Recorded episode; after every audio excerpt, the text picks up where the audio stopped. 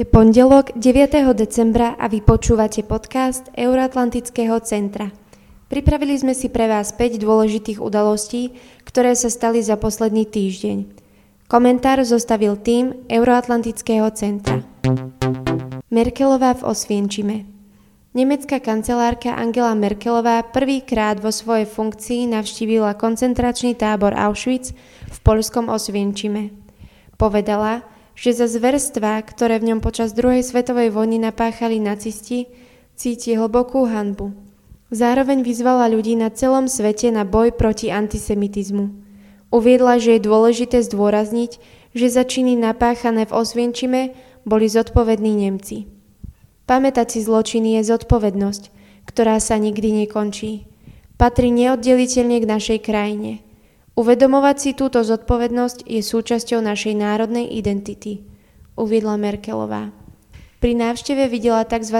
stenu smrti a aj krematória, kde sa spaľovali mŕtvoli. Pri návšteve ju sprevádzal polský premiér Mateusz Moraviecky. Problém s antisemitizmom je v Nemecku aj v súčasnosti – v Lani tam zaznamenali 1650 útokov na príslušníkov židovskej komunity. Kancelárka venovala prevádzkovateľom múzea v Brezinke 60 miliónov eur, a to v mene nemeckej vlády na údržbu a nevyhnutné opravy. Lídry členských krajín Severoatlantickej aliancie na záver samitu NATO v anglickom Bedforde schválili deklaráciu, ktorá potvrdzuje transatlantické spojenectvo a odhodlanie ku kolektívnej obrane. V texte záverečného vyhlásenia sa explicitne spomína Čína ako možná nová hrozba. V zozname aktuálnych bezpečnostných rizík figurujú aj Rusko, terorizmus či kybernetické a hybridné hrozby. V úvode deklarácie, ktorú v plnom znení zverejnili na webovej stránke NATO, sa uvádza Potvrdzujeme trvalé transatlantické spojenectvo medzi Európou a Severnou Amerikou a náš slávnostný záväzok tak, ako je vyjadrený v článku 5 Severoatlantickej zmluvy, že útok voči jednému spojencovi sa bude považovať za útok voči nám všetkým.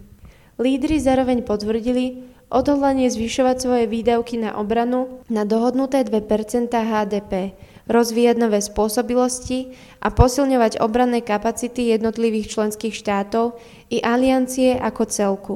Účastníci samitu sa rovnako zhodli na tom, že aliancia stále zostáva otvorená príjmaniu nových členov. Zopakovali i dlhodobý záväzok prispievať k zaisteniu bezpečnosti a stability Afganistanu.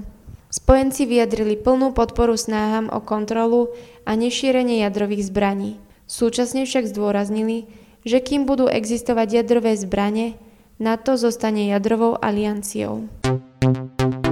Čína versus USA Čína v piatok oznámila, že zaviedla recipročné opatrenia voči americkým diplomatom na jej území. Tí teraz budú musieť upovedomiť ministerstvo zahraničných vecí v Pekingu 5 pracovných dní predtým, ako sa stretnú s miestnymi predstaviteľmi. Z čínskej strany ide o protiopatrenie voči októbrovému rozhodnutiu Washingtonu a obmedzeniach týkajúcich sa čínskych diplomatov. Opätovne naliehame na americkú stranu, aby napravila svoje chyby a zrušila príslušné smernice, povedala hovorkyňa Čínskeho ministerstva zahraničných vecí. USA v oktobri zaviedli pre čínskych diplomatov povinnosť upovedomiť americké ministerstvo zahraničných vecí pred stretnutiami s miestnymi alebo štátnymi predstaviteľmi a s vzdelávacími a výskumnými inštitúciami. Washington tedy označil tento krok za recipročný.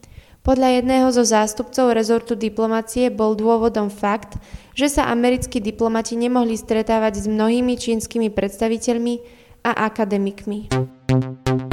Bielý dom sa nezúčastní na ďalšom vypočúvaní výboru snemovne pre súdnictvo, ktoré kongresmani stanovili v rámci vyšetrovania amerického prezidenta Donalda Trumpa na dnes, 9. decembra.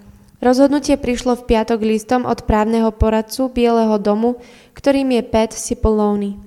V liste adresovanom demokratickému predsedovi výboru pre súdnictvo Geraldovi Nedlerovi sa výslovne nehovorí o odmietnutí účasti Bieleho domu. Vysoko postavený predstaviteľ Trumpovej administratívy však po zverejnení dvojocekového listu uviedol, že to bolo to, čo chcel odkomunikovať. Cipollone v liste obvinuje demokratov zo snemovne reprezentantov, ktorí vedú vyšetrovanie, že touto šarádou len plýtvajú časom Ameriky a tvrdí, že prijatie článkov o ústavnej obžalobe proti prezidentovi Donaldovi Trumpovi by znamenalo bezohľadné zneužitie moci. Rozhodnutie Bieleho domu prišla iba deň potom, ako predsedníčka snemovne reprezentantov Kongresu USA Nancy Pelosiova oznámila, že poverila výbor snemovne pre súdnictvo, aby vypracoval návrh ústavnej žaloby, impeachmentu, na prezidenta Trumpa. Bielý dom mal do piatku večera informovať výbor snemovne pre súdnictvo o tom, či chce mať právne zastúpenie na pondelkovom pojednávaní výboru zameranom na správu, ktorú nedávno zverejnil výbor pre tajné služby snemovne reprezentantov a mohla by viesť k vypracovaniu ústavnej žaloby na prezidenta Trumpa. 26. ministerská rada OBSE v Bratislave Minister zahraničných vecí a európskych záležitostí Slovenskej republiky Miroslav Lajčák v piatok zakončil dvojdňové 26. zasadnutie Ministerskej rady Organizácie pre bezpečnosť a spoluprácu v Európe v Bratislave. Podujatie bolo vyvrcholením ročného predsedníctva Slovenska v tejto medzinárodnej organizácii. Máme všetko, čo potrebujeme, vyjadril sa minister Lajčák k aktuálnemu stavu OBSE. Máme terénne misie s jedinečnými kapacitami a inšpiratívnymi výsledkami. Máme silný súbor nástrojov postavený pre naše hlavné oblasti práce. Preto, podľa Lajčaka, čo nie je pokazené, netreba opravovať.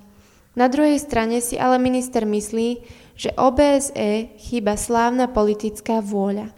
Bez nej budeme stále chodiť v kruhoch. Lajčak znova zopakoval, že partneri mu vyjadrili silnú podporu myšlienke znova sa prihlásiť k zmyslu organizácie ukotvenému v roku 1975. Do Bratislavy zavítalo na zasadnutie ministerskej rady OBSE vo štvrtok a piatok takmer 40 ministrov a štátnych tajomníkov rezortov diplomacie a viac ako 1500 delegátov. Predsednícke žezlo si za svoju krajinu od Slovenska symbolicky prevzal albánsky premiér Edi Rama. Naše predsedníctvo sa samozrejme zavezuje akýmkoľvek spôsobom podporovať Albánsko, nadchádzajúcu predsedajúcu krajinu, povedal Lajčák.